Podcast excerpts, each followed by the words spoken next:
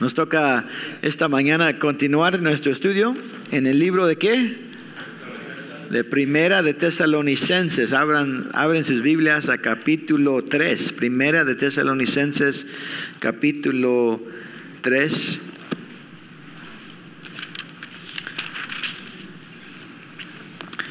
Como la vez pasada voy a leer todo el capítulo y luego empezamos nuestro a nuestro mensaje, nuestro estudio de esta mañana, Primera de Tesalonicenses, capítulo 3. Dice así la palabra de Dios. Por lo cual, no pudiendo soportarlo más, pensamos que era mejor quedarnos solos en Atenas. Enviamos a Timoteo, nuestro hermano y colaborador de Dios en el Evangelio de Cristo, para fortalecerlos y alentarlos respecto, eh, alentarlos respecto a la fe de ustedes, a fin de que nadie se inquiete por causa de estas aflicciones. Porque ustedes mismos saben que para esto hemos sido destinados. Porque en verdad, cuando estábamos con ustedes, les predecíamos que íbamos a sufrir aflicción y así ha acontecido, como saben. Por eso también yo, cuando ya no pude soportar más, envié a Timoteo para informarme de su fe, por temor a que el tentador los hubiera tentado y que nuestro trabajo hubiera sido en vano. Pero ahora Timoteo ha regresado de ustedes a nosotros y nos ha traído buenas noticias de su fe y amor y de que siempre tienen buen recuerdo de nosotros, anhelando vernos como también nosotros a ustedes. Por eso, hermanos, en toda nuestra necesidad y aflicción, fuimos consolados respecto a ustedes por medio de su fe. Porque ahora sí que vivimos si ustedes están firmes en el Señor. Pues ¿Qué acción de gracias podemos dar a Dios por ustedes? Por todo el gozo con que nos regocijamos delante de nuestro Dios a causa de ustedes, según oramos intensamente de noche y de día, que podamos ver el rostro de ustedes y que completemos lo que falta a su fe. Ahora pues, que el mismo Dios y Padre nuestro, y Jesús nuestro Señor dirijan nuestro camino a ustedes. Que el Señor los haga crecer y abundar en amor unos para con otros y para con todos, como también nosotros lo hacemos para con ustedes, a fin de que Él afirme sus corazones irreprensibles en santidad delante de nuestro Dios y Padre en la venida de nuestro Señor Jesús con todos sus santos.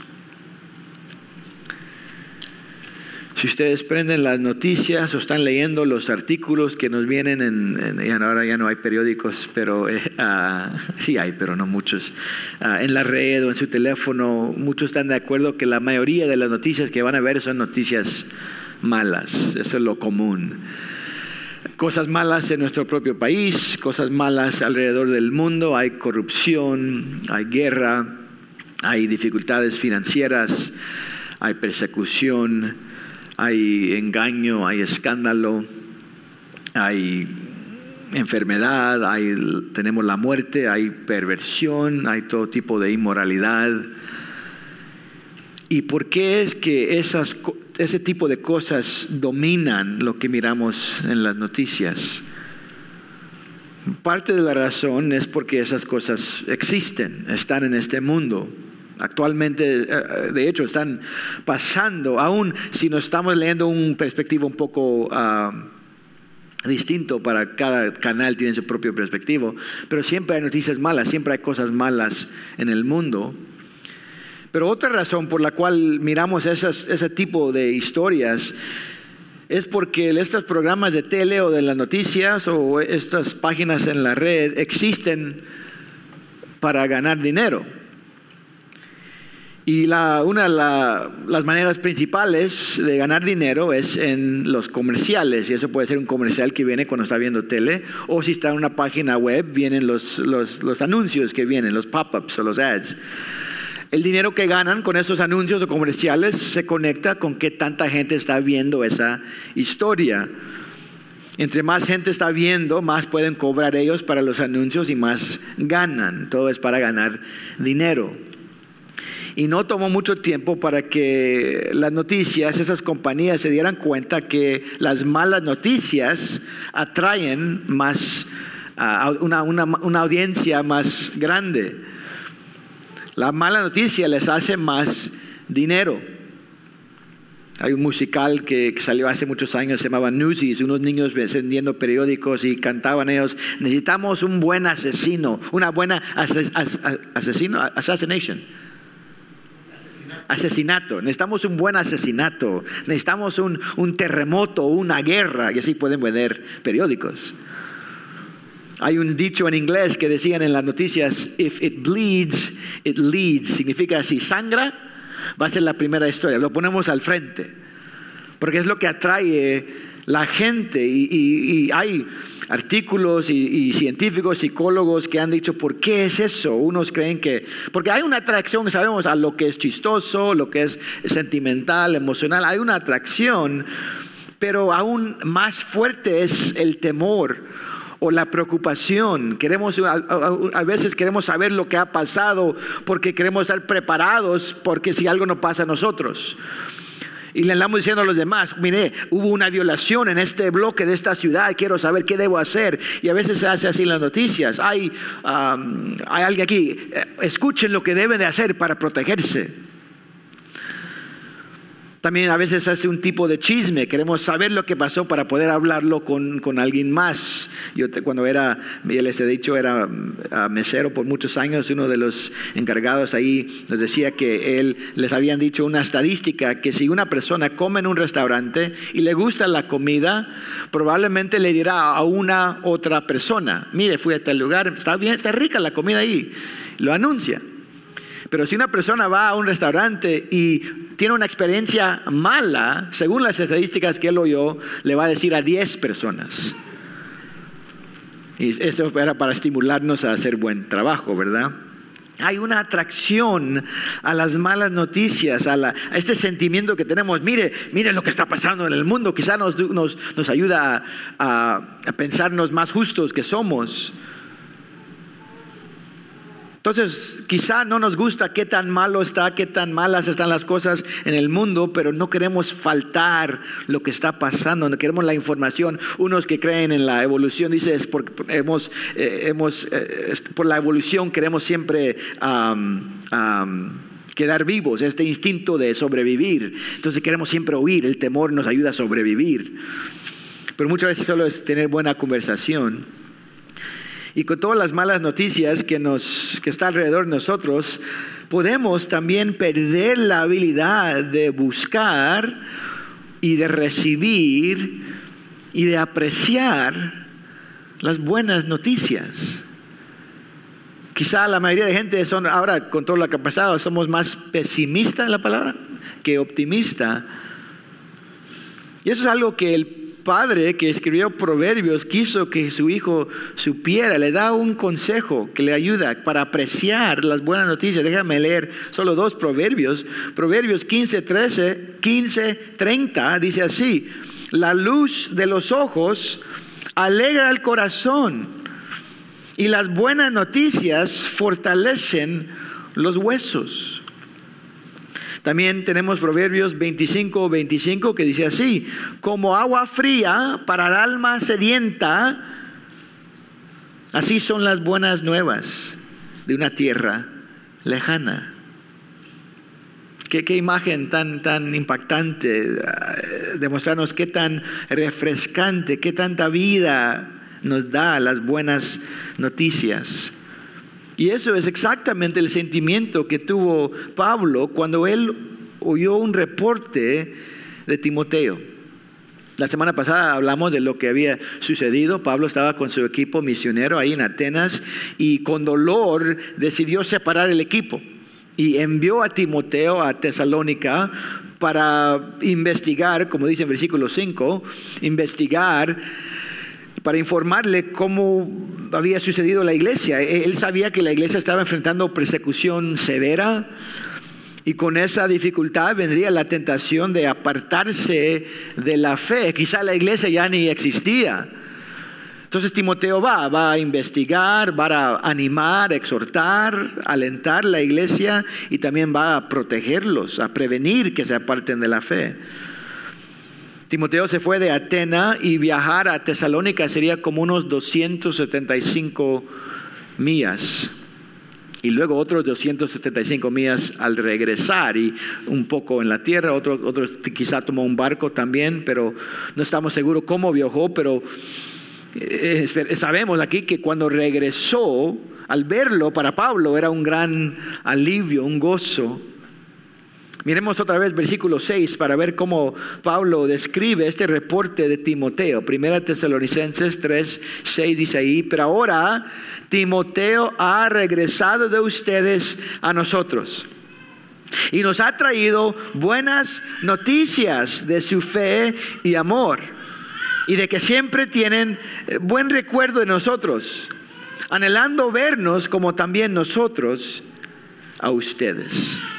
Ahí podemos pasar y solo entender un poco más del, contenido de este reporte. Él dice que es, son buenas noticias. La palabra en griego es el evangelismo, porque significa buenas, las buenas nuevas, buenas noticias.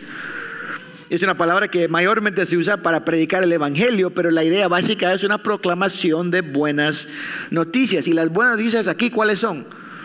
Que la iglesia ha continuado en fe y en amor los unos por los otros.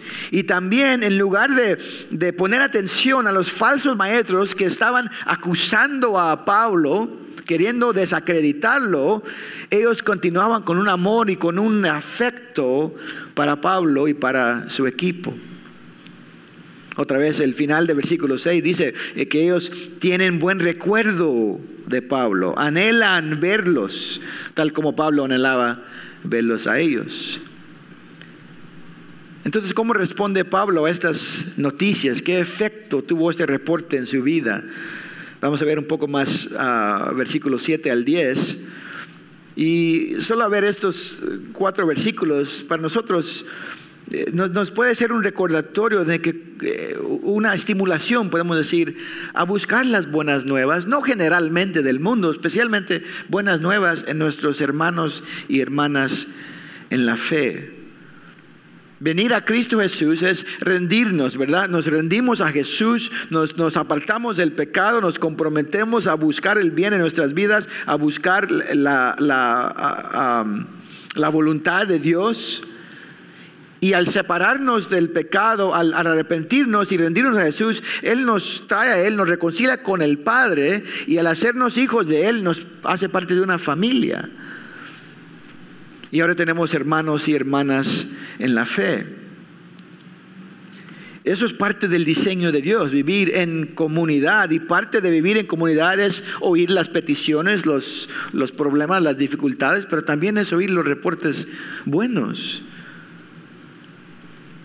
Eh, estando leyendo esta carta hemos visto varias veces el, afecto, el amor que tenemos entre Pablo y esta iglesia y ha sido para nosotros un ejemplo hermoso de, y un ánimo para que nosotros debemos hacer lo mismo eh, o esforzarnos para desarrollar este tipo de relaciones en nuestras vidas. No solo vamos a la iglesia y nos salimos ya los últimos de llegar y los primeros de irnos, así no debe ser. Debemos tomar tiempo para platicar los unos con los otros y hoy tenemos un tiempo de hacer eso, tanto afuera con café y pan y tanto también en el, en el picnic.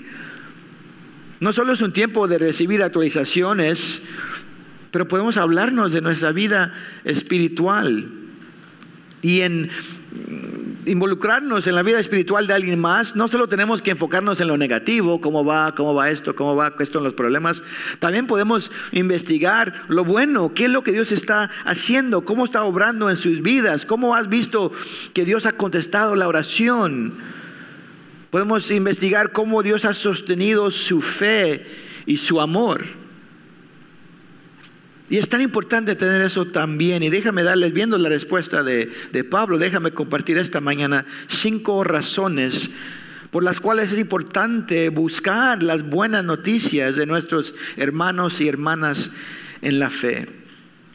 En primer lugar, número uno, buscar las buenas noticias produce consuelo. Las buenas noticias producen consuelo. Versículo 7 dice, por eso hermanos, hablando del reporte que había recibido, por eso hermanos, en toda nuestra necesidad y aflicción fuimos consolados respecto a ustedes por medio de su fe. Si quieren, si están cómodos en sus Biblias, pueden subrayar esa palabra, consolados. Esa fue la primera respuesta que Pablo describe. Pablo estaba todavía en aflicción, en dificultad, estaba eh, eh, experimentando una persecución severa, dificultades. Pero al oír estas buenas noticias, este buen reporte de sus hermanos y hermanas en la fe, recibió una consolación, o consuelo lo mismo, ¿verdad? Consuelo, consolación no solamente nos debe dar gozo oír que Pablo estaba consolado, sino nos debe ayudar a entender de que esta expresión, esta, esta respuesta de Pablo es una expresión de humildad y de amor. Porque cuando su vida está mala y la vida de alguien más está buena, la tentación es sentir un celo a veces. ¿Y por qué a él le tocó bien y a mí no? Pero al contrario, cuando estamos más eh, involucrados o enterados o más preocupados por el bienestar de alguien más, podemos encontrar consolación en oír que ellos están bien. Entonces es, una humildad, es un amor que Él tiene para ellos, pero también este, esta respuesta es una indicación de las prioridades de Pablo. Porque él ya había oído y él ya sabe que hay aflicción. Y el reporte dice, pues la aflicción ya se paró, ya no hay persecución. Eso no fue el reporte. El reporte fue que la iglesia continúa en fe y en amor.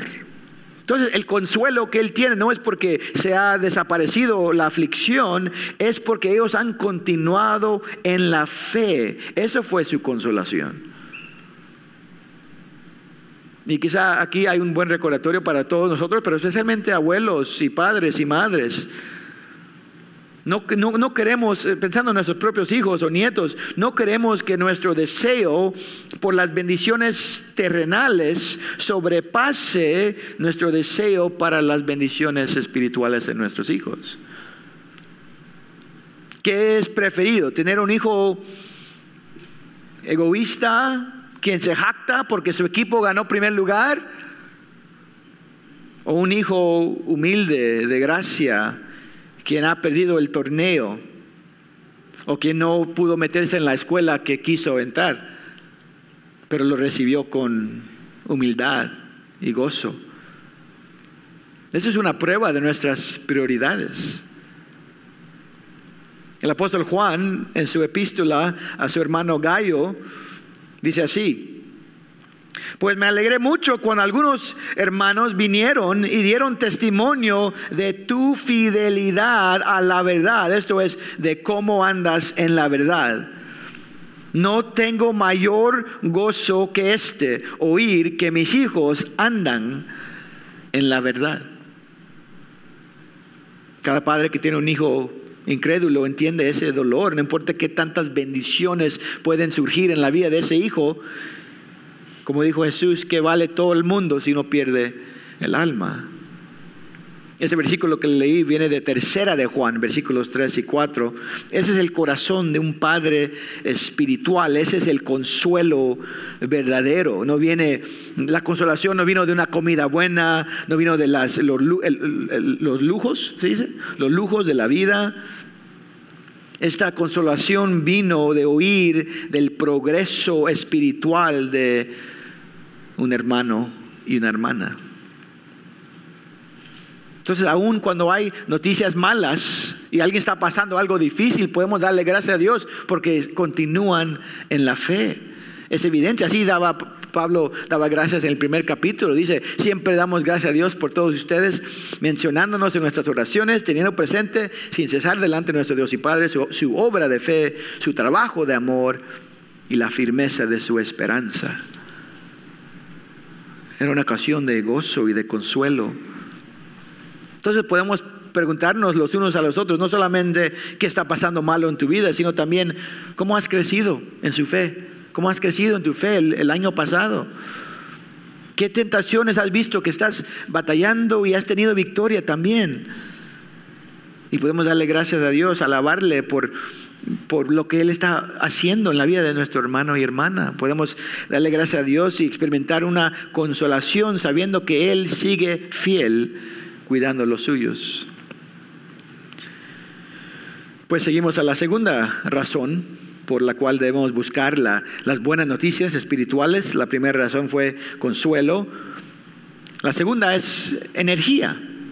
Quizá no, sé si hay otra mejor palabra, pero yo le puse energía. Las buenas noticias de nuestros hermanos y hermanas en la fe nos trae energía. Mire versículo 8. Pablo continúa. Porque ahora sí que vivimos si ustedes están firmes en el Señor. Y si quieren pueden subrayar esa palabra. Vivimos. Fueron consolados y ahora dicen que vivimos. ¿Qué está diciendo él? No que estaban muertos. Está hablando de, energía. Antes de que Timoteo regresaría con una actualización, Pablo estaba angustiado, con dolor en su corazón hacia esta iglesia. Y en ese tipo de condición, cuando hay preocupación, es difícil avanzar. A veces ni da ganas de hacer nada. Pero al recibir el reporte, las buenas noticias de los tesalonicenses, le dio vida. Le trajo un consuelo, un alivio y le dio energía. Ahora sí que vivimos. Me di cuenta que pensando en esto, en esta, esta es su respuesta de vida, de energía. Me, estuve pensando que esta cultura, nuestra cultura, está lleno de productos diseñados para darnos energía. Y quizá no oyeron o no les importa, pero el año pasado, Hostess es una compañía que hacen um, cupcakes, postres, salió con un nuevo producto el año pasado. Se llama el Hostess Boost Jumbo Donut. Donuts son los chiquititos, a veces son de, como, con, polvo de azúcar, a veces son de chocolate, a veces con unas migas afuera, unas más grandes ahora, pero dice el nombre Jumbo Boost. Es una dona con cafeína ya metida. Según lo que dice ahí, una dona tiene tanta cafeína como una taza de café y puedes escoger si quiere el de sabor chocolate o sabor de caramelo. Estuve leyendo en la red unos de la, gente puede poner, ¿verdad?, sus reviews, cómo les gustó la dona. Un hombre dice esto: Mi hábito siempre es oler la comida primera. Déjame ponerlo, describirlo así. Piense como olor de chocolate, si, si Lysol tendría algo para limpiar el baño con olor de chocolate. Y el resto no era muy bueno el review. ¿Por qué existen productos como estos? O los demás toman sus Monsters o sus Red Bulls. ¿Por qué existen? Porque la gente está buscando una manera de tener energía. Y si no podemos buscar energía o vida en, en la vida normal, hay que buscarlo químicamente, muchas veces con café. Pues, ¿qué de la energía espiritual? ¿Qué hay? que no necesitamos comprar una dona con cafeína o cualquier otra cosa. una energía espiritual podemos encontrar al recibir buenas noticias de nuestros hermanos y hermanas. Nos dará energía saber que ellos siguen en la fe, nos, nos estimula ver esos ejemplos, saber que alguien más sigue adelante, oír que nuestro hermano ha evangelizado a su vecino, me anima, a veces nos da ah, convicción también, pero nos, nos anima, por lo menos nos estimula. Nos ayuda a seguir buscando la, gloria de Cristo en nuestro propio ministerio. Pablo oyó las buenas noticias y produjo en él consuelo y también energía. Siguiendo en esta lista, en tercer lugar, tenemos acción de gracias. Las buenas noticias producen acción de gracias. Esto no nos debe sorprender, lo mismo que ya acaba de leer en los primeros versículos de esta carta. Le da gracias a Dios porque ellos estaban espiritualmente siguiendo, haciendo bien, aún con las dificultades. La acción de gracias viene en reconocer que detrás de todo lo que ha pasado es Dios. No es solo, tenemos que los tesalonicenses tienen que esforzar, nosotros también en la santificación tenemos que esforzarnos. Pero detrás de todo es Dios obrando, como dicen Filipenses, Él es el quien obra, Él es el quien produce el deseo. Él es el que trae las bendiciones, Él está detrás de todo, Él recibe y merece toda la gloria. Conectado con la acción de gracias, tenemos número cuatro en nuestra lista y eso es gozo. Las buenas noticias producen gozo y podemos ver acción de gracias y gozo en versículo 9. Versículo 9 empieza con una pregunta, no es una pregunta así sincera, no es que él quiere respuesta, es una pregunta retórica. Lo hace para enfatizar sus emociones. Versículo 9 dice él, pues, ¿qué acción de gracias podemos dar a Dios por ustedes? Por todo el gozo con que nos regocijamos delante de nuestro Dios a causa de ustedes y pueden subrayar si quieren ahí acción de gracias y gozo. Al leer ese versículo se oye como un hombre que se ha cansado de la vida, que ya no quiere seguir, que ya no quiere vivir. Se oye como un hombre que está completamente um, overwhelmed, sobre, what's overwhelmed? Abrumado, abrumado. Se oye como un hombre abrumado con sus problemas. No, esa es la palabra de un hombre de gozo un hombre de acción de gracias y gozo aún en sus dificultades. Y parte de su gozo, parte de la razón por su gozo era que él había desarrollado relaciones significantes. Él había invertido en otras personas para la gloria de Cristo. Su, el corazón de Pablo estaba vinculado con los corazones de los otros y en el progreso espiritual de sus hermanos y hermanas. Y eso es lo que significa ser cristianos, ser parte de la familia de Dios. La intención de Dios no es que, nos, que pasemos aburridos todo el día o llenos de amargura o abrumados con nuestros problemas. Él quiere que nuestros corazones sean entrelazados los unos con los otros para su gloria. Y esas conexiones a veces sí van a traer dolor, como Pablo experimentó dolor, pero también van a traer consuelo y energía y acción de gracias y gozo. Ese es el diseño de Dios. Nos queda un último producto de oír las buenas noticias de un hermano o hermana en la fe, y ese es, voy a poner la palabra celo. Celo se puede usar de una, manera negativa, de un celoso, pero también se usa de energía, pero con dirección. Energía, un niño que va a comer pizza o ya comió pizza y ya comió dulce, tiene energía, pero no es celo, celo es propósito, pueden usar esa palabra si quiere, o una meta. Versículo 2 es el final de la pregunta de Pablo, pero nos describe esa respuesta. Mire conmigo lo que viene tan, con, la acción de gracias, con el gozo. ¿Qué, ¿Qué más viene? Versículo 10 dice, oramos intensamente de noche y de día, que podamos ver el rostro de ustedes y que completemos lo que falta a su fe. Pablo se regocija por la actualización, la actualización que oye pero también se recuerda que el progreso, aunque está siguiendo, no se ha terminado este viaje. Hasta el día que miremos a Cristo con nuestros propios ojos, debemos estar obrando para la santificación de los demás. Y otros deberían estar obrando en nuestras vidas también. Entonces, Él se regocija, los alaba, pero se da cuenta de que aún sigue más. Ustedes ya van a tocar el, mundial ya el próximo mes. ¿Y qué pasa cuando un, un equipo gana el primer partido de su grupo? Pues se celebran, el director ahí está celebrando con ellos, ganaron un partido, pero ¿qué? no se ha terminado el torneo, ¿verdad? Faltan partidos, uno puede ganar el primer partido y nunca avanzar nada. Hay energía, hay gozo, pero el viaje no se ha terminado, todavía hay más que hacer Y Pablo no, está atemorizado por lo que falta, está, eh, tiene energía para seguir adelante. Él ora, sigue orando, dice intensamente, de día y de noche, de, dedicación y de, perseverancia. Eh, eh, seguía este deseo para verlos en persona. ¿Por qué? No, no es solo por amor, no es solo una ah, sentimentalidad, no es sentimentalidad, solo les quiero ver porque los amo tanto. Él tiene un propósito. ¿Cuál es el celo? No es solo de abrazarlos y besarlos, es yo quiero completar lo que falta a su fe. Es decir, yo quiero que Dios me siga usando para su santificación. Y hay algo que Él puede hacer en persona que no va a poder hacer solo con una carta de vez en cuando.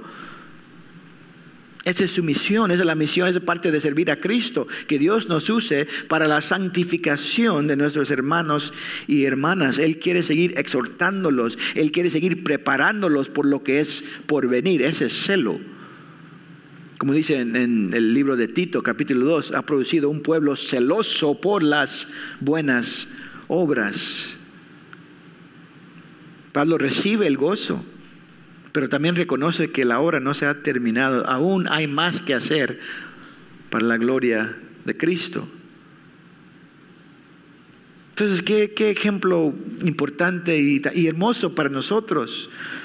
La intención, ya dije, la intención de Dios para nuestras vidas no es que pasemos el día aburridos, sobre, abrumados por los problemas. Eh, los problemas van a venir, las dificultades van a, van a surgir, pero aún en ellas Dios quiere que tengamos consuelo y energía y acción de gracias y gozo y, celo con propósito. ¿Qué, lista más impresionante de atributos. ¿Quién no diría, oh, yo quiero eso para mi vida?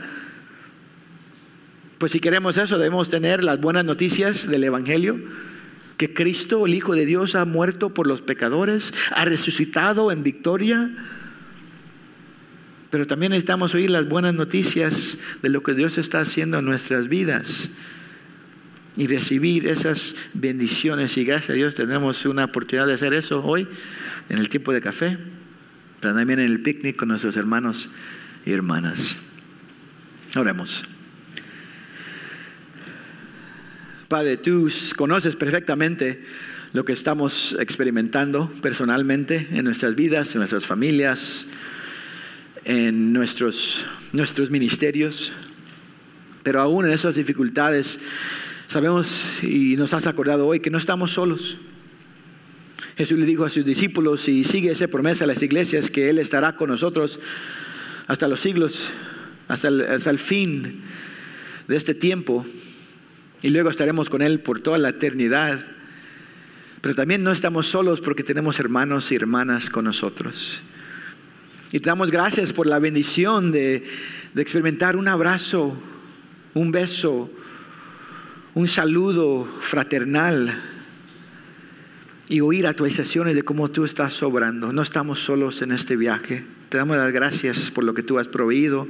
Pedimos tu ayuda de tener conversaciones acerca del, no solamente del mundo y las bendiciones terrenales, pero también de lo espiritual damos gracias porque tú, eh, eh, no solamente eh, experimentar esa unidad, no solamente es para nuestro bien y para nuestro gozo, sino al ver nuestro amor, el mundo también conocerá que somos los discípulos de Cristo Jesús. Y eso es nuestro deseo más profundo. Como vimos en Pablo, él se regocijaba al oír de la fe y del amor de sus hermanos y hermanas. Nosotros también queremos regocijarnos en oír que el, el Evangelio ha producido fruto en nuestras propias vidas, en la vida de nuestra iglesia, pero también en la vida de nuestras comunidades con hombres y mujeres arrepentiéndose del pecado y rendiéndose a Cristo Jesús. Pedimos que Él sea gloriado en todo lo que hacemos, que Él recibe toda honra, gloria y poder en su nombre. Amén.